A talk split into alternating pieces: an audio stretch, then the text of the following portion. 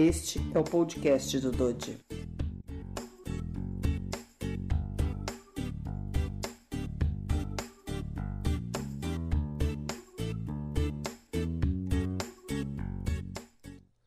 Olá pessoal, tudo bem? Aqui é o Dodi e sejam bem-vindos ao quinto podcast do Jornalista Inclusivo. Eu gostaria de agradecer demais o Rafael novamente ter me dado essa oportunidade de estar aqui conversando com vocês. E hoje eu estou aqui no meu quarto, a pauta é do Rafael. O Rafael mandou uma mensagem para mim. É, queria sugerir, Douglas, alguns assuntos para o podcast. Eu sei que você gosta de improvisar, é verdade, Rafael, pois eu sou igual. Como já lhe disse, me vejo em você em diversos aspectos. Então, você pode improvisar em cima desse roteiro que segue. Primeiro, tetraplegia e o direito ao trabalho. Falar tudo sobre o seu trabalho na IBM desde quando começou até hoje. Bom, basicamente, Rafael, é, e pessoal que está ouvindo, é, quando eu fiquei tetraplégico, fiquei seis meses no hospital, fiquei é, de maio até novembro e aí, já em janeiro, comecei a fazer a reabilitação na rede Luci Montoro.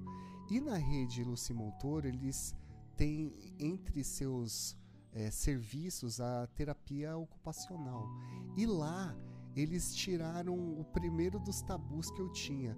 Será que eu vou voltar a trabalhar com computador? Porque era a minha área era a minha especialização.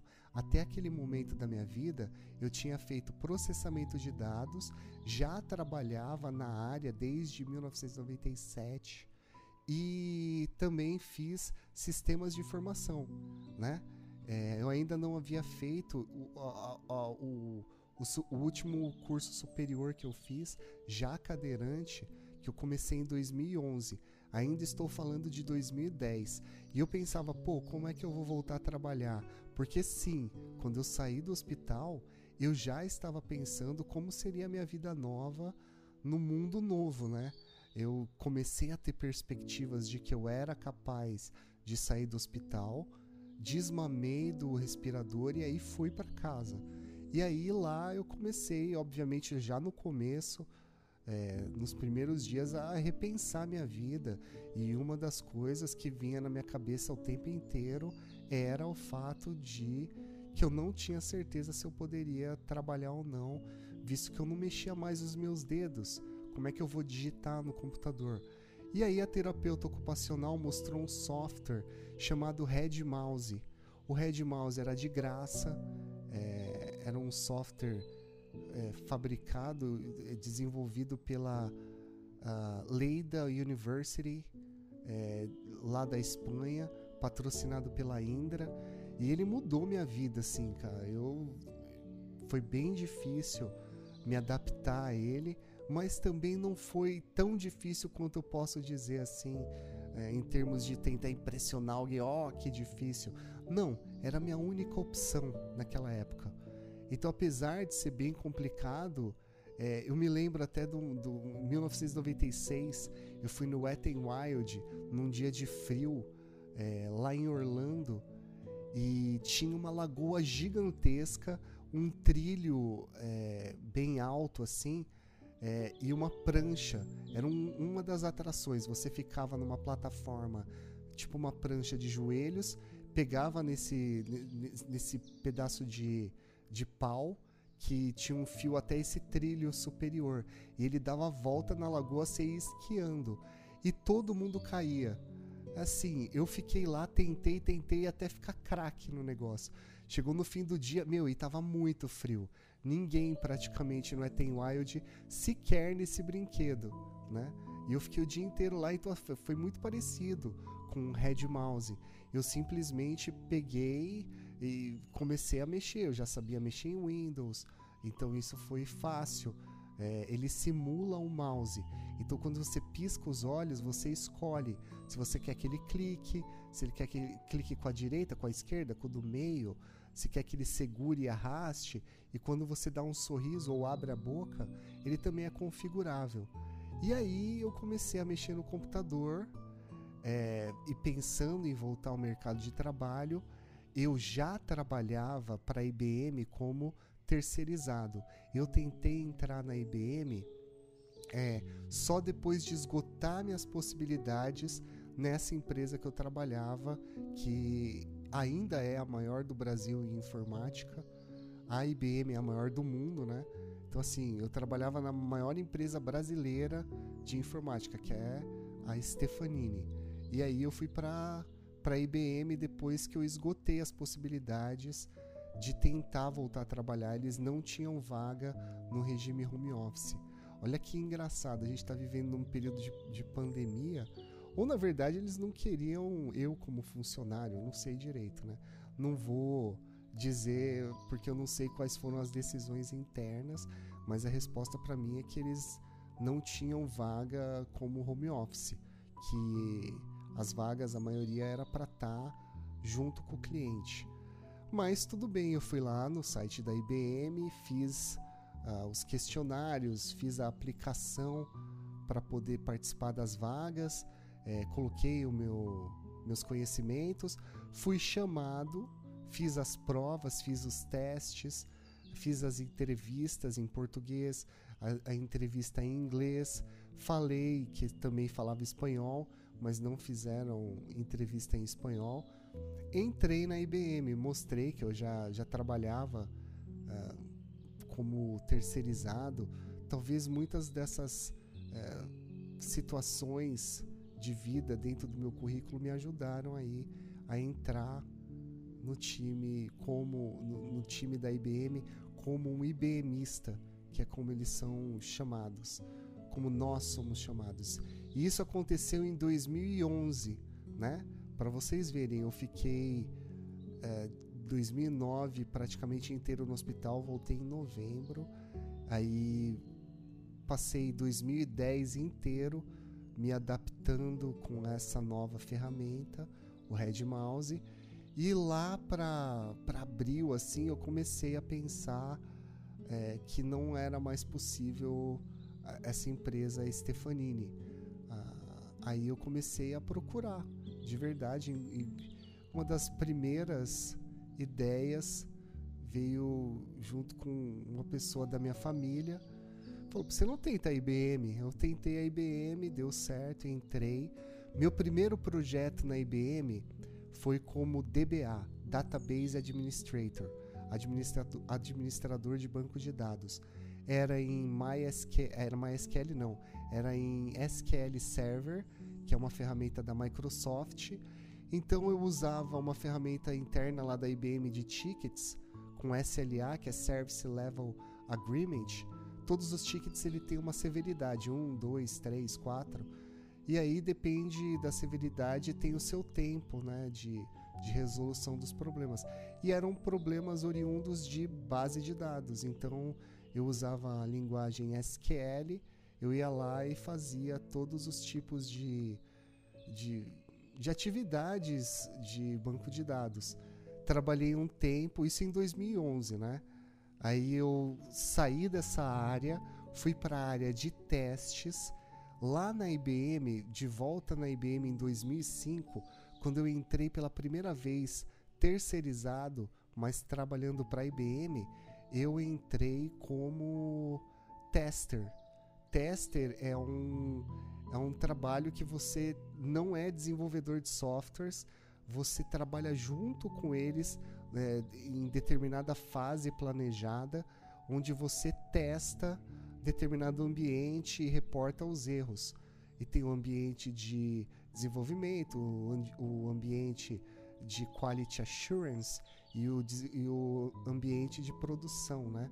Geralmente é assim e você tem as fases planejadas e você cria os, os, os tickets de erros e os desenvolvedores vão lá e vão corrigindo. Você testa, revalida. É uma área muito legal. Você, você aprende bastante do mecanismo do sistema, o fluxo de entrada, o processamento e a saída.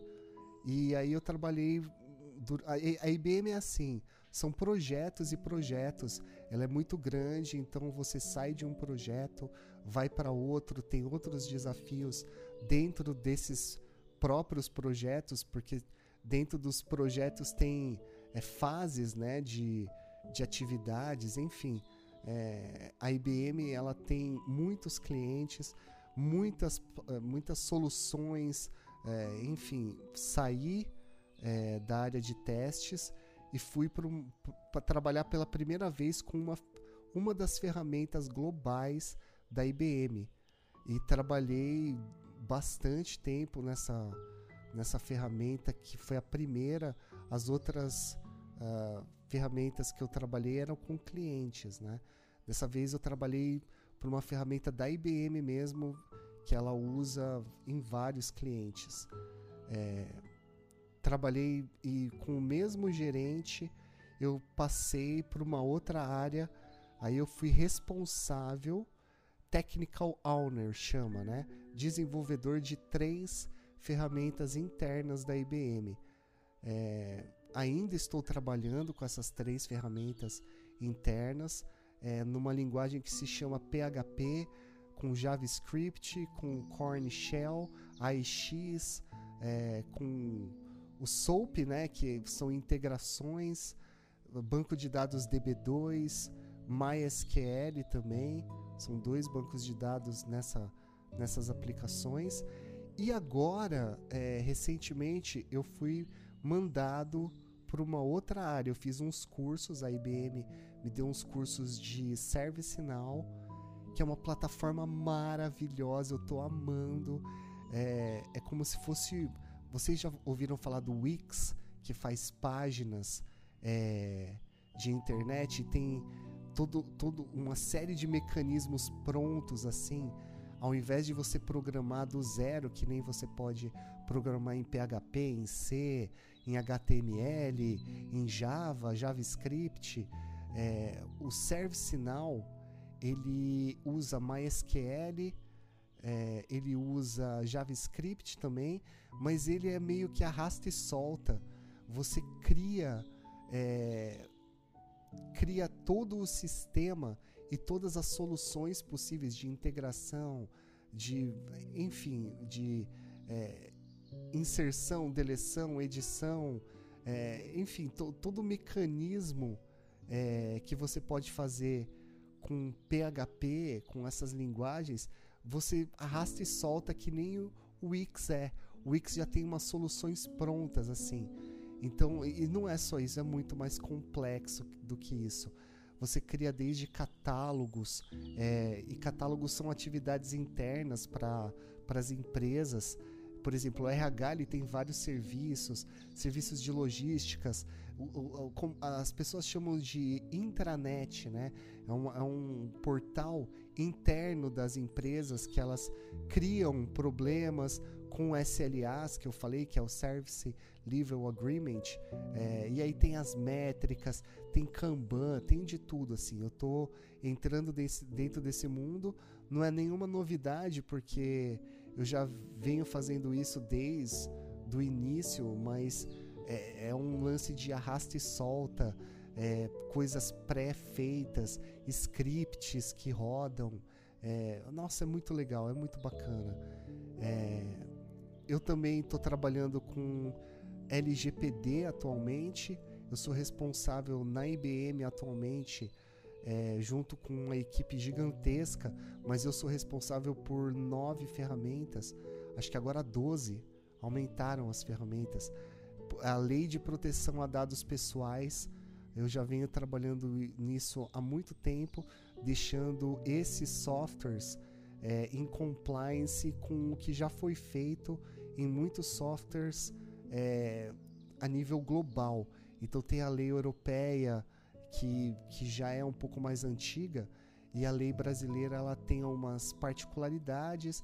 Eu fui lá li tudo sobre a lei e implementei, configurei, é, verifiquei, respondi surveys, que são questionários, tudo para estar tá em compliance e, e as pessoas que, que têm acesso a, a dados pessoais ou que têm seus dados pessoais nesses sistemas, elas têm direitos, então elas abrem chamados pedindo para deletar os seus dados e a gente tem lá cinco dias para resolver os problemas. É uma SLA também, né? É um, é um Service Level Agreement de LGPD. É super legal assim. E é isso que eu estou fazendo na IBM. Eu trabalho na, teoricamente para IBM indiretamente ou diretamente, sendo IBMista ou vendor, desde 2005. Então eu tô lá já, já faz muito tempo e é super bacana. Eu tô adorando, espero ficar lá pro resto da minha vida e é isso. Esse é meu meu lado com a IBM. Bom, o Rafael perguntou sobre as adaptações, explicar quais as adaptações e ferramentas, como as utiliza e quanto elas podem ajudar pessoas com o mesmo tipo de limitações físicas. Bom, como eu disse para vocês, eu já conhecia a ferramenta Red Mouse e ela foi a minha porta de entrada. Dou graças a Deus por essa ferramenta que vinha, é um software que você pode instalar no sistema operacional Windows e ele, ele usa a câmera integrada do seu laptop. Se você tem uma câmera externa, ele usa a câmera externa. Lá no site eles têm as câmeras que são compatíveis, né? E aí você fica perto do computador. Tem várias pessoas que usam o Red Mouse de, de posições diferentes. O legal é que ele detecta seu rosto, ele detecta seus olhos e sua boca. O rosto, para onde você vira, o mouse vai certinho atrás. Quando você pisca e abre a boca, ele faz todas aquelas configurações que eu disse agora há pouco, né? Que eu aprendi com a terapeuta ocupacional. E aí, o legal é que, bom, eu, eu entrei em contato com o Red Mouse em 2010. Em 2011, eu comecei a trabalhar com o Red Mouse. E a gente está agora em 2020, eu nem uso mais o Red Mouse. Porém, o Red Mouse ele, ele foi é, modernizado, ele teve muitas é, features implementadas, um, muitas até com a minha ajuda. Eu entrei em contato com o Palacin, Georgine Palacin, que era o diretor lá acadêmico da Leida University, e eu falava muito com ele. Eu tenho até meu nome lá, assim como a Mara Gabrilli também, que usou o Red Mouse e está lá no site o manual em português fui eu que fiz para eles. Enfim, eu, vi, eu virei uma espécie de, de conselheiro, de um, um suporte, um, uma pessoa que dava ideias novas para o software, relatava erros, obviamente.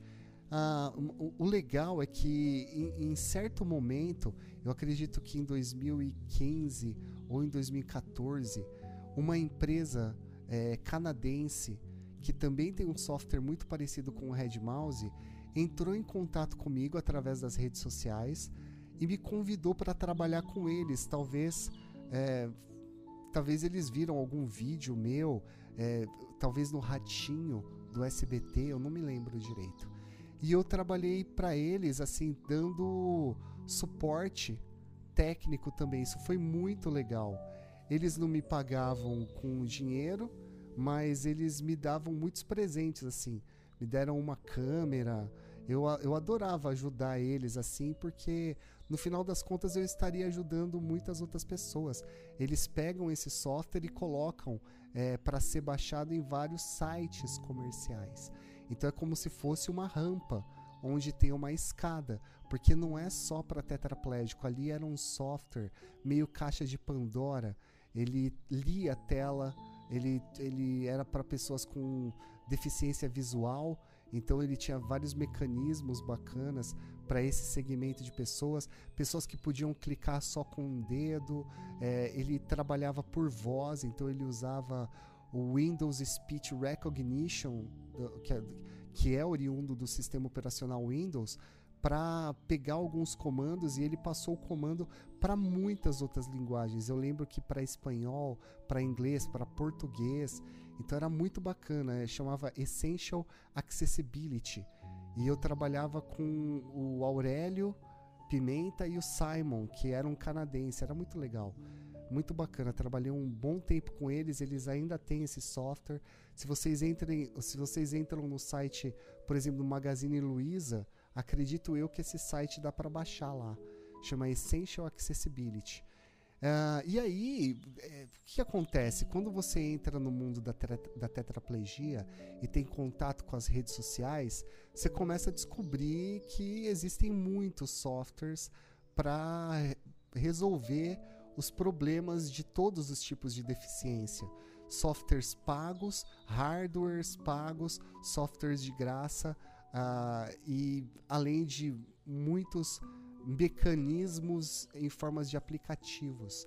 Então é, eu entrei nesse mundo aí, comecei a ver os particulares para minha deficiência e existe o câmera mouse, uh, existe o Windows Speech Recognition, o Windows uh, Note, é, que o Google Voice Note também é muito bom. Uh, o Motrix, existem vários softwares, existem adaptações físicas que você pode colocar na sua cabeça. Enfim, o que eu usei mais na IBM era o Red Mouse. E o Red Mouse vinha com um teclado virtual.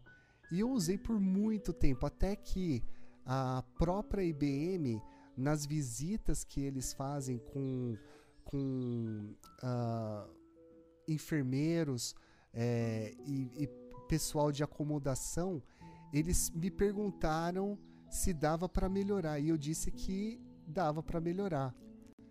Então eu disse para eles que eu conhecia alguns hardwares, lembrando que eu usava software e era de graça, né? Existiam alguns hardwares que eu via no mercado, eles, eles tinham um preço até que alto, né? Mas dava para usar em muitas situações diferentes das limitações impostas pelo software. Por exemplo, o Red Mouse, é, se eu deixasse a, a janela aberta e passasse uma nuvem, ficasse mais escuro, o mouse ficava meio doido. É, assim como qualquer software, ele compete com, com todos os outros softwares a, a questão dos recursos do, do hardware que você tem no seu computador. Então, muitas vezes ele travava, era super complicado. E daí, quando você troca um hardware é, pelo software, começa a usar o hardware, e foi isso que aconteceu. O time global de acomodação da, da IBM procurou e encontrou um sistema de sip and puff, chupar o ar e assoprar o ar com um canudinho que vai na boca. E aí tem um, o hardware tem uma espécie de câmera é, externa, mas ela não é uma câmera visual, né? Ela é uma bolinha preta assim, que ela detecta é, um adesivinho de metal que você pode colocar no óculos, pode colocar na sua testa, no, na, na, ponta do nariz, onde você quiser. E aí ele funciona igual o Red Mouse. Para onde você movimenta, ele detecta esse adesivinho. É, quando você compra, vê um monte desses adesivos, dá para comprar mais até. E aí você chupa o ar ou assopra, e aí ele clica, dá o double clique. E assim melhorou a minha vida muito. Por quê? Porque o Red Mouse ele é comparado com esse hardware uh, como se fosse uma bicicleta e uma motocicleta. Entende? Uma, uma é a gasolina e corre muito mais, a outra tem que pedalar. É basicamente essa a diferença. E, e assim, a, principalmente as dores que eu sentia usando o Red Mouse, fazendo um esforço muito grande, diminuiu drasticamente é, quando eu comecei a usar esse hardware. E foi simplesmente maravilhoso, assim. Essa é uma ferramenta muito boa. Eu não uso muito sistemas de voz, mas atualmente eu estou é, automatizando o meu quarto para usar a Alexia e Bluetooth é, para ligar a televisão, para mudar de canal, entre muitas outras coisas.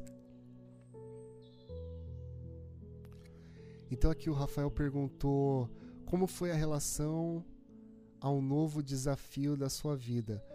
Ah, na verdade, eu segui na mesma área que eu sempre atuei. A, a única diferença, o único desafio era esse software, o Red Mouse, que depois foi trocado pelo Sip and Puff da Orange Instruments, que é um hardware, né? Que, nossa, mudou totalmente a minha vida. Daí eu posso usar ele à noite, posso usar com a luz apagada. O Red Mouse não podia com a luz apagada, tinha que ser uma luz branca e e assim chegava a doer meu olho porque tinha que ser uma luz muito forte para estabilizar os movimentos do mouse. Uh, o, o, mecanismo de sip and puff é, é um pendrive que vai num canudinho, pendrive vai no computador, o canudinho vai na minha boca, como se fosse um headset, mas vem um canudo na minha boca, eu chupo e assopro o ar, e aí movimento o meu rosto, mas com uma facilidade assim, em comparação ao, ao Red Mouse muito maior. Mas lembrando que um é grátis, o outro é pago, né? É, eu conhecia esse hardware já há muito tempo, bem no começo mesmo. Alguns tetraplégicos já usavam. Eu me arrependo demais de não ter gastado meus primeiros salários para comprar isso, porque obviamente eu não uso o computador só para trabalhar. Eu gosto muito de editar filmes, fazer sites, desenhar, é, compor músicas, é, entrar nas redes sociais. Eu faço de tudo na internet, né? Assistir filmes, controlar é, outros é, computadores com, com, com, um computador, né? Acessando remotamente. Então, assim, eu gosto muito de usar o computador para entretenimento, fora do meu horário de trabalho também. Então, assim, foi muito importante, mudou muito minha vida. Bom, Rafael pergunta aqui como é o seu trabalho, o que você faz, quais são as suas obrigações. Eu, como, como é, muitas vezes é, o projeto é menor com menos recursos, você acaba fazendo o papel de desenvolvedor, testador, gerenciador das suas próprias é, gerente né, das suas próprias atividades. É, eu sou technical owner né, de três ferramentas. É, eu, fa eu, faço suporte de sustentação em ServiceNow agora. É, que mais? Eu trabalho como uh, trabalho na frente de LGPD, né, como é, responsável por todas as ferramentas abaixo do meu gerente e mais algumas que não são dele, mas são do mesmo escopo. E essas são as minhas é, obrigações no dia a dia, né? Aí ele pergunta ao Rafael como você enxerga a questão de uma pessoa com deficiência poder trabalhar, se sustentar, sentir-se útil. Qual a importância disso na sua vida? Olha, eu vou ser bem sincero, Rafael. É, eu eu acho que a pessoa quando ela é tetraplégica é, e é 100% dependente, é, ela dificilmente vai conseguir se sustentar é, de uma maneira assim. Olha, eu não sei nem come, como começar assim. Se sustentar por completo me dá a entender é, a compra todos os meses de todos os medicamentos, é, sondagem, é, sabe, tu, tudo que serve para você ter higiene, sondagem, os remédios, adaptações, necessidades tipo fralda, Uripen, que mais? Remédios, né? Se você for acho que o salário inteiro, mesmo se você ganhar muito bem, muito, grande parte do seu salário, como, como uma pessoa que vai financiar uma casa, sabe? E não pode gastar mais do que 30% nas parcelas é, do que é o salário, eles fazem isso quando você vai comprar um imóvel, né? as parcelas não podem passar de 30%. Eu acho que com tetraplégico facilmente passa dos 30%. Por quê? Porque a, a cultura geral dá empregos inferiores para essas pessoas. As, as, empresas elas, elas é, criam a inclusão muito pela lei, não pela real, pelo real benefício que pode ser que aconteça, porque muitas vezes o profissional, mesmo sendo deficiente, é melhor do que o profissional sem deficiência. mas é, culturalmente os salários, assim como as mulheres lutam para ter um salário melhor, você imagina um deficiente. O deficiente ele está abaixo não somente de é, salário, mas em força também, nas questões é, de violência, até mudando um pouco de assunto. o, o, o o deficiente está abaixo da mulher e muitas vezes abaixo das crianças em relação à, fragilidade assim né? Então a violência assim é comparável com o salário. E o salário obviamente o meu com certeza mais de 30% eu gasto nessas necessidades que eu vou ter para o resto da minha vida. E são necessidades que ultrapassem muito os 30%, tá? Então eu eu acho que a pessoa que tem deficiência, ela ela vai ter que olhar para o assistencialismo do governo em algum momento. Se ela não olhar, ela vai ter que ser rica, sabe? Porque assim, o universo da, da deficiência, eu falo pela tetraplegia, ele é caríssimo. Desde a cadeira de roda, que obviamente o governo pode prover para você a cadeira de empurrar ou a cadeira motorizada, além de serviços sociais, mas não é todo mundo que tem acesso. E muitas vezes, mesmo com acesso, mesmo com a entrada para todos os, os tipos de benefícios, muitas vezes o governo deixa a desejar. Eu, por exemplo, eu tenho uma situação de hoje. Nesse mês aqui, é, talvez por causa da pandemia, talvez por desvios, vai saber o que está acontecendo, mas eu não recebi sondas é, e eu tive que gastar lá um barão e quinhentos nessas sondas é, esse mês comprando no particular. Eu tenho condições de comprar e pagar 1.500 porque o governo não deu. Mas se o governo começar a não me dar todos os dias, eu queria muito bem saber o que, cadê essas sondas, porque fica com alguém, o dinheiro ele está sendo gasto. Sabe? É, é muito triste, é revoltante. Eu não vou entrar nesse exemplo, mas respondendo: sim, o deficiente tem que trabalhar, tem que saber os seus direitos para saber como contar com o assistencialismo do governo, é, se sustentar e sentir-se útil sentir-se útil é uma questão pessoal de cada um. Pessoal, o deficiente não é igual, cada deficiente é um deficiente. A pessoa, a pessoa fala, ah, ele é um anjo, é um guerreiro, só porque é deficiente, não. Tem deficiente traficante, tem deficiente maldoso, perverso, deficiente pedófilo, cadeirante que mata, cadeirante que corrompe, é, que, sabe, existem pessoas más e não é porque você vai para uma cadeira de rodas. Então a mesma questão de se sentir útil é uma questão pessoal, né? É assim como a sexualidade é, é, um universo particular daquela pessoa. Ela pode estar trabalhando, ela pode ser o, um cadeirante, pode ser a Mara Gabrilli, é, que é uma senadora da República, e lá na casa dela ela não se sentiu útil, entrar em depressão, sei lá. É uma questão particular de cada um. A gente se sente útil é, ou não oriundo dos resultados das, dos nossos pensamentos e como a gente lida com a nossa própria mente, né? É, qual é a importância disso na sua vida? A questão de uma pessoa poder trabalhar, se sustentar e se sentir útil. Na minha vida, em particular, eu, eu não eu não, não tenho não me sinto responsável em, em ser útil para as outras pessoas, sabe? Eu não me sinto, eu sou útil porque eu quero, mas eu não sinto essa responsabilidade de ter que ser útil. Acho que o papel social que a gente faz dentro do contexto social, ele é, sabe, dentro do nosso livre-arbítrio.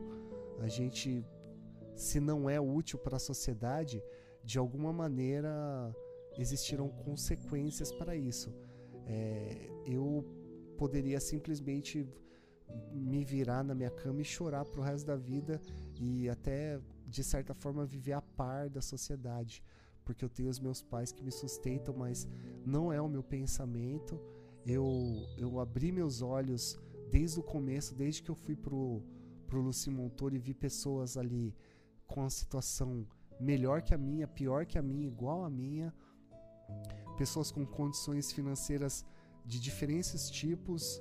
Isso é legal de ir no, no, na reabilitação, porque você entra dentro do universo e toda a socialização ali é dentro do assunto deficiência. Então, assim, você abre os olhos. Então, eu quis começar a fazer palestras motivacionais, quis começar a levar a minha história para as outras pessoas, porque você vê dentro do universo social, onde a questão principal é o tema é, inclusão, acessibilidade, deficiência física, dificuldade, cuidadores, enfermagem, psicologia, é, fisioterapia, enfim, tudo isso e você vê é, que a verdadeira riqueza nesse mundo é um movimento dos braços e das pernas.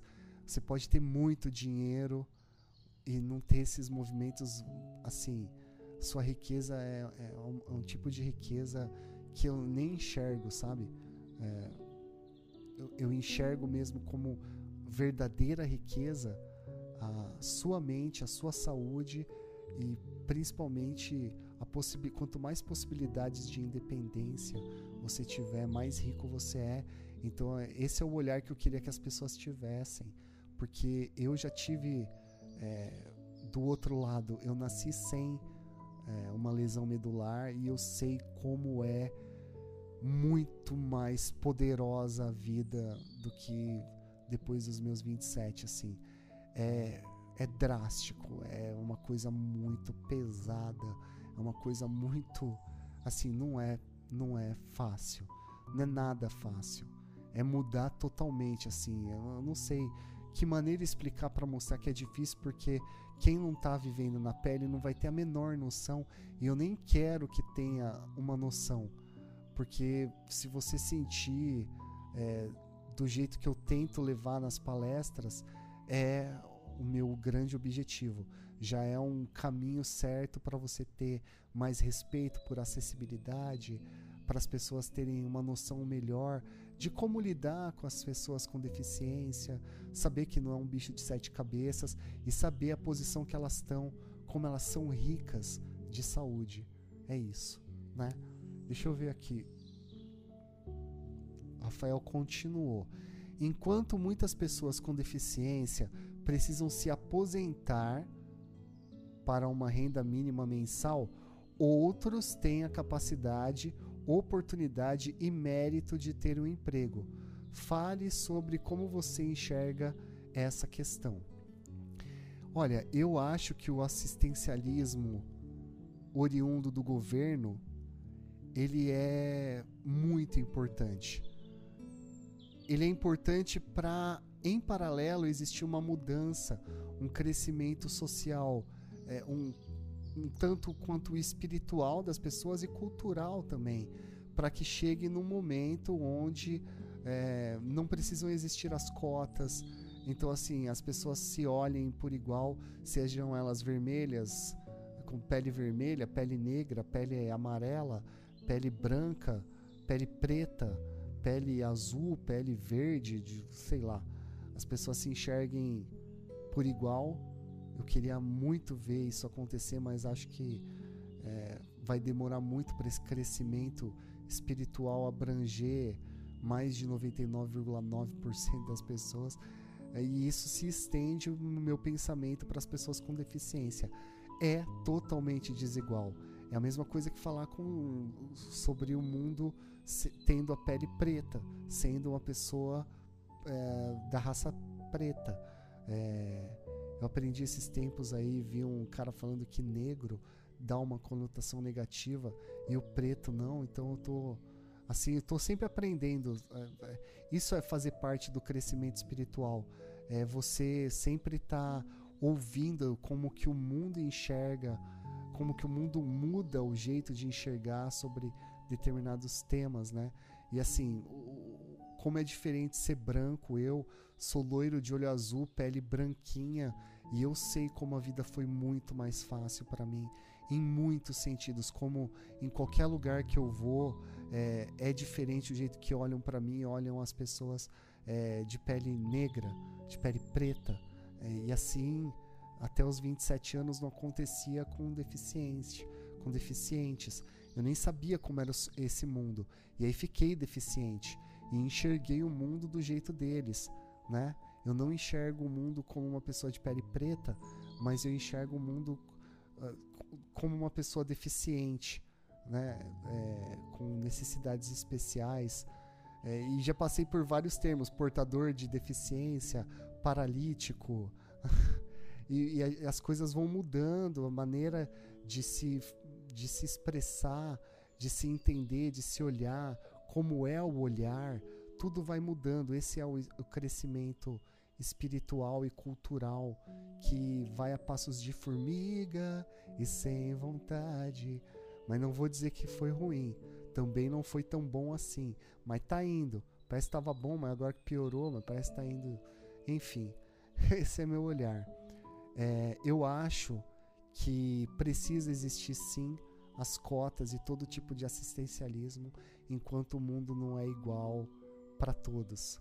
Eu acredito muito nisso, muito e defendo, né? Aí ele continua aqui há outros temas que pretendo sugerir e que vou mandar os tópicos como esse acima. Mas preciso dormir. Rafael, o que será que está fazendo agora, né? Aí o Rafael disse trabalha do horário tal, tá ficando podre. Ah, tá, tá, tá, tá, tá. Então vamos lá, no assunto 2 que ele começou aqui para mim. Hoje é até um dia legal porque eu sou um músico tetraplégico, que é o assunto número 2, e hoje eu tô lançando, para quem procurar Dodge no Google, vai ver o meu CD, que é um EP na verdade. A diferença de, de, de um álbum que falava um CD, hoje nem tem mais CD, né?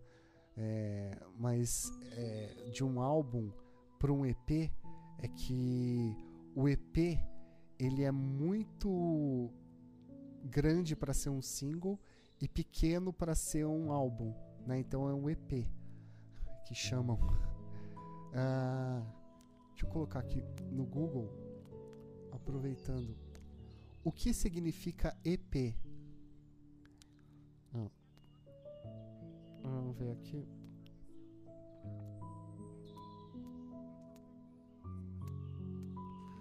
Extended Play é uma gravação em disco de vinil, formato digital ou CD, que é longa demais para ser considerado um single e muito curta para ser classificada como um álbum musical. Oh, eu entrei no Google e ele deu a mesma resposta.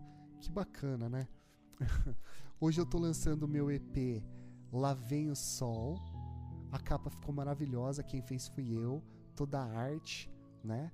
É, as músicas são todas autorais duas delas somente minhas e duas delas em parceria com Alan Alencar, que já fez muitas outras músicas. São duas regravações e duas músicas inéditas. É, são duas músicas, três na verdade, que são meio que uma, um, um agradecimento à vida, a Deus, sabe? São, tem, um, tem um quê de gospel, assim, né? E uma de amor, que é uma regravação, com uma música em parceria com o Vitor Simar, composição nossa. Ah, eu estou muito feliz com o resultado. É um, é um EP é, produzido pelo Lenny Kravitz do sertanejo, poderia dizer assim. Ele é o Edu Oliveira. Ele trabalha com várias bandas sertanejas, mas obviamente ele vai desde o samba até a MPB, toca de tudo. Ele fez todos os instrumentos do, do meu EP, tudo, todos os instrumentos foram ele.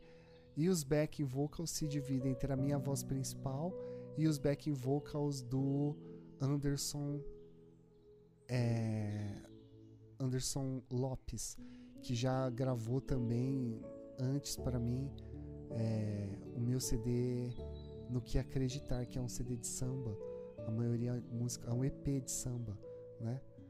E foi muito bacana, eu amo o trabalho dele. E aí eu, eu tenho ainda sendo produzido com, com Márcio Gordon Bass, cinco músicas autorais. Ele também está fazendo tudo baseado nos violões do Danilo Gotô. Vai ter a Lauren que canta, eu ainda vou chegar lá. Eu estou produzindo cinco músicas com o Guto Viegas, que fez meu segundo EP, que é o E Aconteceu. Ele fez quatro músicas desse EP. Ele fez Sorria, que eu ganhei melhor música é, da, da Secretaria da Pessoa com Deficiência. É, ganhei uma grana com essa música. Dá para ganhar dinheiro com música, olha que legal. É, essa música foi a primeira minha que abriu portas para tocar na Uni FM, lá de Curitiba, na Supersônica, que é uma rádio web, assim como Se a gente se encontrar. E assim, abriu portas novas, assim, novos acontecimentos. Eu nunca tinha tocado em, em rádio FM. Foi, assim, foi uma experiência maravilhosa. A primeira vez que tocaram a minha música, até falaram da minha história. Foi maravilhoso, assim. E sem jabá, meu. Isso foi maravilhoso. Não tive que pagar nada. Nem para Supersônica, nem para UniFM. Foram pessoas que gostavam do meu trabalho, conheciam pessoas na rádio e indicaram. Elas gostaram da música, me, me perguntaram se podiam incluir nas, play, nas playlists. E aí aconteceu, né? Então vamos lá. Hoje eu queria que entrassem, então aí eu tenho duas páginas no YouTube, eu tenho Dode Oficial no Instagram, no Facebook.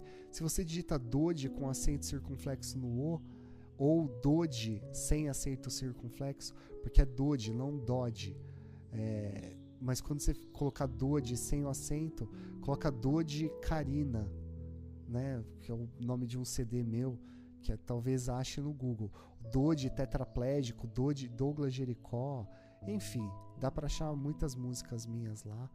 É, aqui no Spotify mesmo, em, em outras plataformas de streaming, podcast famosas, tem aí o, o meu trabalho musical e eu tô lançando, cara, é o quarto EP. Eu tenho um álbum, quatro EPs e três singles lançados. Olha que bacana. Aí tô fazendo mais um single com o Jatoba Beats, que eu já fiz duas músicas com ele. É, o Guto Viegas, como eu disse, tá fazendo mais cinco, e aí são meus próximos trabalhos. E obviamente o Edu Oliveira já recebeu uma música nova hoje. Que terminou, já acertei as contas com ele, masterizou, lancei o CD, paguei. Espero ganhar dinheiro com, com, essa, com esse álbum também. Se quiserem me contratar para shows, uh, ultimamente é só live que faz, que é uma live particular. Enfim, vamos lá. Então, só para começar o tema 2, mostrando que eu estou muito feliz com esse momento. Hoje, dia 26 do 8, quarta-feira. É, ontem é, eu lancei, dia 25 do 8, o meu primeiro trabalho é, meio que acústico, poderia dizer, que é o quarto single Lá Vem o Sol. Espero que vocês gostem. Vamos lá. A música na sua vida, antes, depois e hoje. Bom, eu vou ser bem sucinto, né? Porque acho que nos outros podcasts eu já já falei muito sobre isso, mas não custa continuar falando. Antes, depois e hoje. Antes e hoje depois é da tetraplegia, né? Eu, eu digo que ah, os seis meses que eu fiquei no hospital depois da tetraplegia não houve música na minha vida. Foi uma época que eu não tinha voz. Eu usava o Carina, que era o respirador, que virou título do meu do meu primeiro álbum E Adeus Carina. Era um cano enfiado no meu pescoço e eu não tinha voz, eu falava por gestos bocais, pelos lábios. Então eu não consegui compor nenhuma música, foi desesperador. Eu não conseguia cantar. E tinha só uma música que, quando eu pensava em música, é. Ó, ó, eu acho que meu nome é Jericó. Era mesmo, é a, mesmo, a mesma melodia do. Nessa bumba eu não ando mais. Acharam o bagulho no banco de trás, sabe? Durante seis meses eu só conseguia pensar em música falando esse ó, ó, ó, eu acho que é o Jericó, eu não conseguia criar. Eu tentei, eu tinha muito tempo, mas é muito engraçado isso. Então, assim, minha música antes, é, é, música era tudo na minha vida. E agora ainda é tudo na minha vida. Tudo de bom, assim. É, é o que me move. Assim, eu amo música, sabe? Música, ela. É, é, acho que tá antes do prazer sexual, antes do amor. A música, ela é o meu amor, é o que eu considero amor, sabe?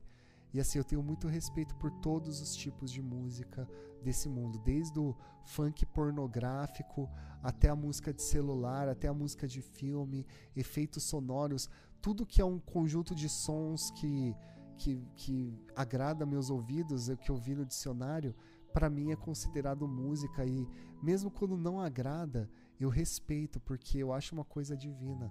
Ela tem um papel.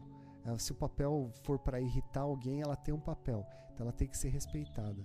Eu amo música. Suas inspirações para compor suas músicas, melodias e letras. É, acontecimentos sentimentais, minha visão política do mundo, minha visão social do mundo, a questão da natureza, a questão da valorização do ser humano. Eu gosto muito de falar sobre mim mesmo, então minhas músicas elas são um conjunto de tudo isso, assim, sabe? Ah, músicas que você ouve e suas influências. Ah, músicas que eu ouço, eu ouço muito música, relaxation, meditation. Eu gosto muito de ouvir ópera e música. É o que eu mais ouço nesses últimos 11 anos. É música calma para trabalhar, música instrumental, musiquinha com bichinhos, pianos, barulhinhos, que eu encontro geralmente no YouTube, é, principalmente no YouTube. Eu digito lá músicas para meditar, para relaxar, para se concentrar. New Age, tudo que é sem voz, assim. Quando eu parto para músicas com voz, é, de 2017 até 2019, eu tive uma ex-namorada que ouvia muita música pop. Muita música pop, muita música que tá nas rádios, assim. Então eu, eu ouvia muito com ela. Então, assim, eu fiquei muito atualizado do que estava rolando no mundo, principalmente o pop internacional. Tanto que eu fiz a música leve, eu procurei um beatmaker para fazer uma música com. As, eu, sou, eu sou muito da MPB, sabe? Então minhas músicas talvez elas não tenham aquele lance comercial que tem a modernidade dos beats, sabe? Então eu fui lá com o Jatuba Beats, que é um beatmaker cego, e eu fiz essa minha primeira música leve com ele. Eu gostei muito do resultado, mas uh, não me limitei a isso eu continuei né, no, no, lance da MPB, que é ali o meu mundinho, sabe? O samba, o rock, o reggae, o forreg, enfim. Eu, eu gosto muito de ouvir Los Hermanos, Caetano Veloso, Nenhum de Nós, Fernando Nitelli, uh, Projeto Capela, uh, Vitor Simar, Alan Alencar, uh, Senomar, eu sou apaixonado. Eu gosto de Roberta Campos, eu gosto de Maria Bethânia, U2, Coldplay, Oasis, Beatles, Pearl Jam, R.E.M., uh, The Cranberries, uh, Marilyn Mason, uh, Frank Sinatra, Shakira, Avril Lavigne, Red Hot Chili Peppers, The Strokes, ah, que mais? Gosto muito de Nat Roots, amo J Quest, o Rapa, Racionais, sou apaixonado. Ah, vamos ver. Nando Reis, pelo amor de Deus, Marisa Monte, um, Enya, gosto muito de Enya. Um, vamos ver, Angra, eu sou apaixonado por Angra. Uh, poxa vida. Aí vem meu lado samba, só para contrariar Alexandre Pires Belo, Fundo de Quintal é, arte popular, Leandro Learte, é, poxa, sem compromisso, Catinguelê, Negritude Júnior, Salgadinho, Netinho. Eu sou muito pagodeiro, assim, tinha uma banda de pagode dos 15 até os, sei lá que idade, tocava nessa banda. Abrimos o show do Soeto no Floresta, show da Transcontinental. Lá eu fui apresentado por Rodolfo. Ele estava lá, o, do, o Rodolfo do Rodolfo. Ele me apresentou pro, pro Gugu Liberato na época. Mostrei minhas músicas para ele. Eu tive muitas oportunidades assim no mundo da música. Assim, essas são as minhas grandes inspirações. Raul Seixas, eu falei Caetano Veloso, Chico Buarque. Ah, mãe, eu gosto muito de música, assim, mas assim, acho que eu não. De prontidão, assim, isso é o que eu mais ouço, sabe? É... Vamos lá. É... Como é. Ah, e minha influência são todos esses, né? Principalmente Fernando Nitelli. Acho que a minha maior influência é o meu maior ídolo. Ah, e Pedro Pondé também, não posso esquecer. Eu amo muito esse cara. Assim, eles estão entre os tops, assim, para mim. Como é na prática para realizar suas apresentações e shows? Questões técnicas de palco, regulagem, passagem de som, acessibilidade, assistentes. Olha, eu parei de, de fazer shows justamente por isso. É, eu não posso ajudar em nada, eu fico muito nervoso. Geralmente os shows são em dias frios. Eu nunca fiz um show assim na praia com o sol batendo na minha cara. Eu sempre tive que ir nos shows usar toquinha, muita roupa. Então assim, eu sempre fiquei muito incomodado de não poder virar meu pescoço porque o microfone é parado na minha frente, eu tenho que ficar com, com, com o pescoço paradinho. Então assim, eu, eu fiz muitos shows, eu fiz shows é, no Sescs, Uh, fiz shows com o Teatro Mágico, é, apresentações com, com Capela, com JP, que, que fez o The Voice, enfim, com Vitor Simar, Alan Alencar, Funarte. Eu fiz shows é, particulares junto com palestras, festivais, Cantos de Julho em Osasco, sabe?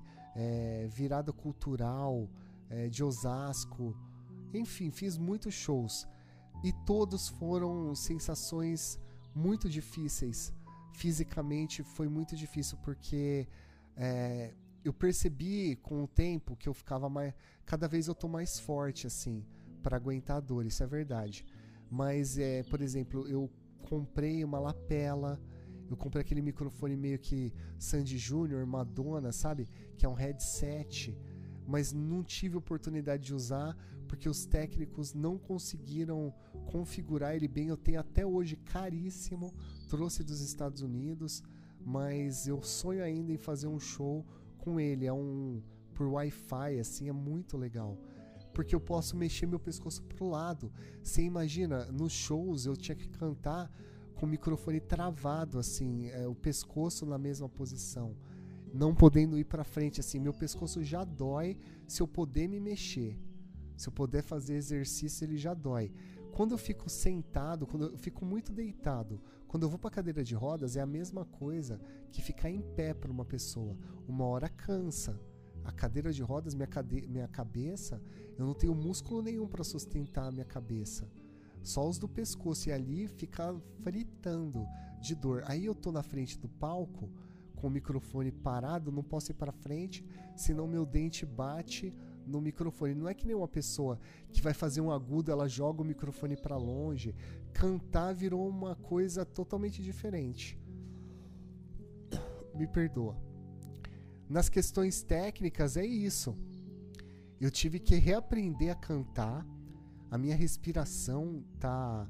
Fiz aula de, de, de fiz fonoaudiologia em paralelo, eu fiz aulas de canto com a Bárbara Marques e com a Elizabeth, que mora aqui no meu prédio, que é uma cantora maravilhosa, né? É... Obviamente também faço por cursos que eu pego na internet. O Alan Alencar sempre me passou exercícios assim, como o Vitor, exercícios até de Kung Fu, né? Para eu melhorar. E eu sempre estou fazendo esses exercícios então, assim, na parte técnica, eu tenho que aprender e, e prestar atenção no, no momento certo de respirar, usar a voz de uma maneira muito inteligente, gastar a voz de uma maneira inteligente, porque o meu fôlego é totalmente diferente das pessoas normais. É, por exemplo, eu costumo dizer: se uma pessoa fizer ah, e ficar segurando esse A, uma pessoa normal, um adulto, um homem ou mulher, consegue para mais de minuto. Eu consigo lá 20 segundos com muito sufoco, né? Isso era um, é um dos testes que eu fazia com a fonoaudióloga, sabe? Então, assim, regulagem, passagem de som, acessibilidade, assistentes, é, tudo eu que gerenciava. Eu escolhia as pessoas e botava a, as responsabilidades nas mãos delas, pagando. Eu sempre fiz questão de pagar no mundo do músico porque eu vim do mundo da música e eu lembro lá que o meu grupo Nova Geração, o grupo de pagode Tentação, a gente tocava em muitos lugares de Pinheiros, é, na BR-116, é, Mac Dia Feliz, e eles pagavam com Big Mac, pagavam com X-Salada, é, a gente tinha que fazer cover para conseguir dinheiro, mas quando você faz cover, você não garante é, público quando você não é famoso. Então, assim, a gente deixava de fazer músicas autorais para tocar músicas da galera, para encher, ganhar dinheiro. O dinheiro não ia porque o, uma banda de pagode, no, no, meu caso, tinham nove integrantes. Então a gente comprava a Ginga Brasil, que eram as revistinhas que tinham as músicas novas, é, e comprava aparelhagem, sabe? Eles me deram violão e amarra. Foi o que eu ganhei de mais, de mais valor, assim. Então, assim, quando você entra na, no mundo profissional, você faz questão de pagar para valorizar e dar o exemplo, sabe? Então, eu atribuía responsabilidades, cobrava porque eu estava pagando. Desde o ensaio, o transporte, o ensaio dos músicos, até a paga dos músicos, até o técnico de som, a pessoa que tirava foto. E eu fazia um, um, preço bem barato com venda casada, com meu primeiro CD Adeus Karina, e 15 reais num, num, num teatro que cabiam 120 pessoas sentadas. Então, assim, o dinheiro ali não dava para lucro, cara. Já era difícil lotar, sem levar, sem, tirar 150 pessoas de casa, ir lá cantar com dor, mas era com muito amor, sabe? Eu cantava, eu, eu sentia a dor, mas assim, a empolgação compensava. Mas tinha dia que tava muito frio, por exemplo, eu cantei com o Teatro Mágico nos dias mais frios no, no Sesc Osasco. No outro dia era a minha apresentação.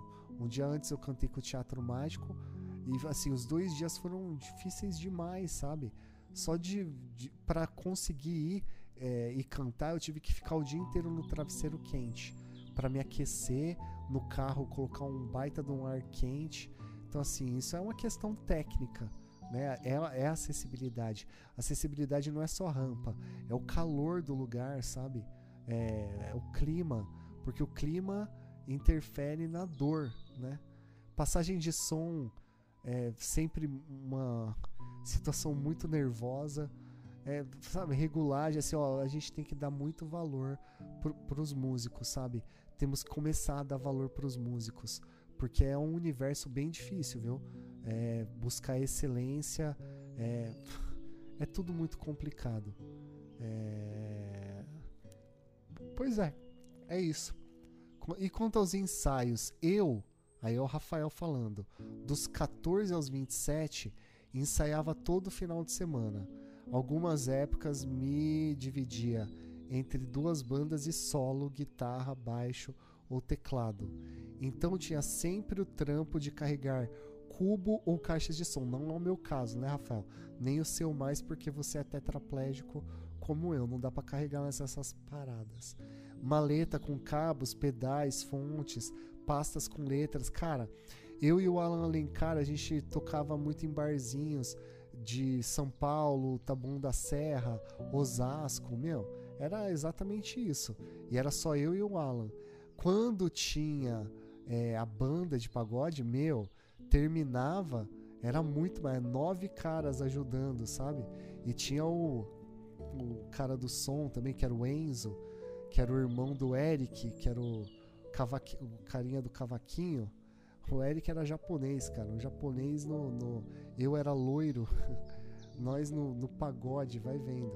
Eu, é, era uma mistura, assim, maravilhosa. é, tá. É... Ele falou um palavrão aqui, explica como isso é com você. É, é, é isso. As pessoas no, nos tempos antigos eu ajudava, agora fico parado. E eu não faço show, meu último show foi em 2019, se eu não me engano. Foi para a Prefeitura de São Paulo, porque eu ganhei a melhor música. Foi em 2018, eu acho. Foi a melhor música autoral.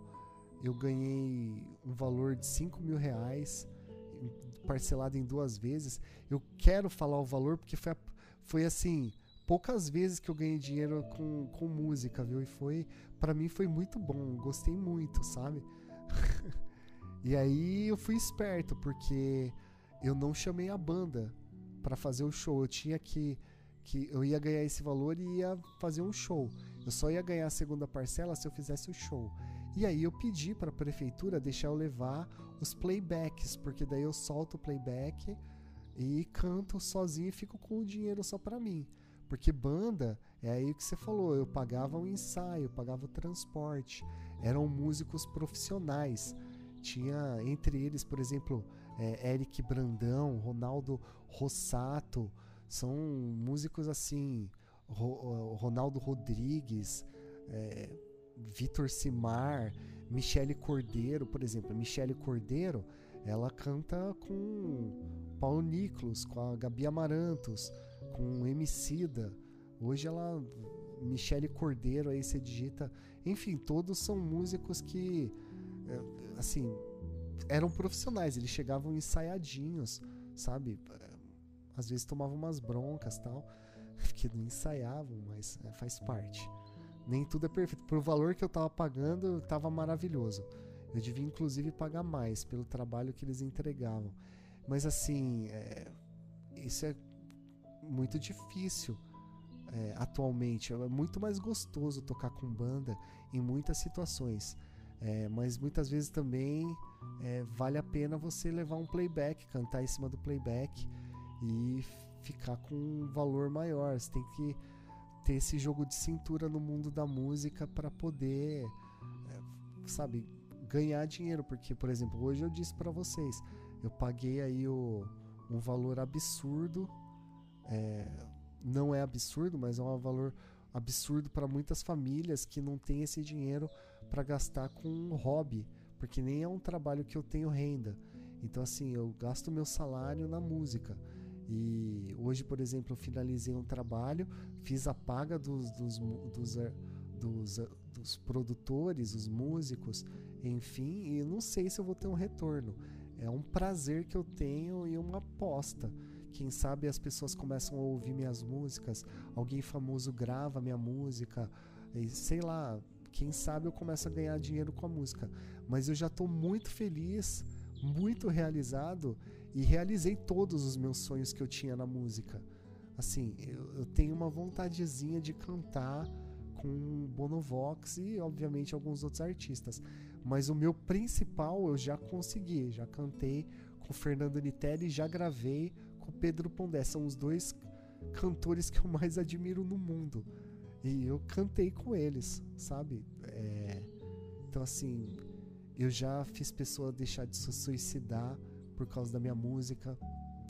Já vieram falar muito bem da minha música. Então, assim, você começa a acreditar no seu trabalho quando as pessoas é, que você nem conhece, tem pessoas de fora do Brasil que conhecem minha música. A, a, música, quando ela nasce, ela perde as fronteiras, né? Às vezes eu entro lá no, no Spotify, no, no, no YouTube, para ver é, quantas pessoas viram as, as, minhas músicas. Eu ainda não sou famoso, mas, por exemplo, a minha irmã é famosinha. Ela namorava um cara ainda mais famoso que ela. É, namorava. Na época que namorava, teve um dia que ele postou um clipe meu e em uma hora deu 30 mil visualizações só na rede social dele. Aí eu coloquei a música no YouTube, deu 70 mil visualizações. Então, assim, e é complicado, né? Assim, se você não investe dinheiro, é super devagar o processo. Aí você conta com a sorte, você conta com a sorte, inclusive, para sair da sua bolha de amigos. Eu tô na minha bolha. É uma, uma bolha ali onde tenho meus amigos e as pessoas que ouvem minha música hoje em dia. Mas eu já sou muito realizado. Eu já fiz um, um CD, o Adeus Karina, de 16 músicas. O meu primeiro EP é, eu fiz com Bill Reinikova, que ganhou dois Grammys. É, e com o Chicão no Big Hack Studio. É, com seis músicas, é o Daqui para Sempre. O primeiro foi feito pelo Ronaldo Rossato, que fez o, o, o CD mais perfeito de todos os tempos, que é o Só para Raros, o, que lançou o Teatro Mágico.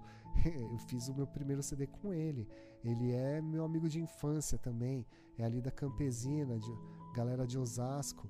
É, o meu segundo EP eu fiz com o Guto Viegas e com o Edu Oliveira. É, conheci o Guto Viegas na OLX, o Edu Oliveira no estúdio do Big Hack, que eu fiz o meu EP número 2. Aí eu fiz com o Edu Oliveira e o Ronaldo Rossato o meu EP é, No Que Acreditar. E aconteceu foi o com o Guto Viegas e o Edu Oliveira. O de samba, No Que Acreditar, foi com o Ronaldo e com, com o Edu Oliveira. E aí eu lancei um single com, com o Guto Viegas, o que é a música. Ai, como que é o nome da música? Deixa eu entrar. Legal que eu tô no meu site aqui. O Seu Lugar, né? Aí depois disso eu lancei com o Jatobá dois outros singles. É, Leve e Não Melhor do que Você. Não Melhor do que Você participando com o Pedro Pondé, que, que com a banda Escambo foi finalista do Superstar na Globo. É, toca lá em Salvador, na Bahia, ele é, tem uma reputação assim, no Brasil inteiro. Eu conhecia ele, conheci ele de tão famoso que ele era no palco MP3 em 2008, quando eu ainda andava, para vocês terem uma ideia. E aí, uh, ele já tinha participado no Amadurecer, que é uma, uma fa faixa número 6 do meu primeiro álbum, Adeus Carina. E agora ele participou do Não Melhor do Que Você. É, nossa, maravilhoso. E esse meu último EP, ele é, ele é só um dos que vem ainda esse ano. Né? Eu espero que vocês curtam. Uh, ah, Para quem quiser me encontrar aí, é, eu tenho uma página no Wix. É só ir nas minhas redes sociais que tá sempre lá no sobre tem essa página no Wix, que é o zakesdode.wixsite.com barra website. É bem difícil, né? Mas se você entrar no meu Facebook, é, no meu YouTube, no Instagram, no Spotify, tudo vai ter esse link lá. É um site que eu mesmo fiz, dá pra ver todas as minhas letras, mas você encontra Dodge hoje em dia em todas as mídias sociais, é, em streamings, no Deezer, no Spotify, claro, sabe, tudo que você imaginar vai estar tá lá o Dodge. Inclusive esse meu álbum novo, mas só daqui cinco dias, porque é o tempo que leva para essas plataformas começarem a jogar minha música. É isso, galera. Rafael, muito obrigado pelas perguntas. Esse foi o quinto podcast. Estou muito feliz de ter participado novamente de mais um podcast aí do RodaCast do Jornalista Inclusivo. Muito obrigado e um beijão para vocês.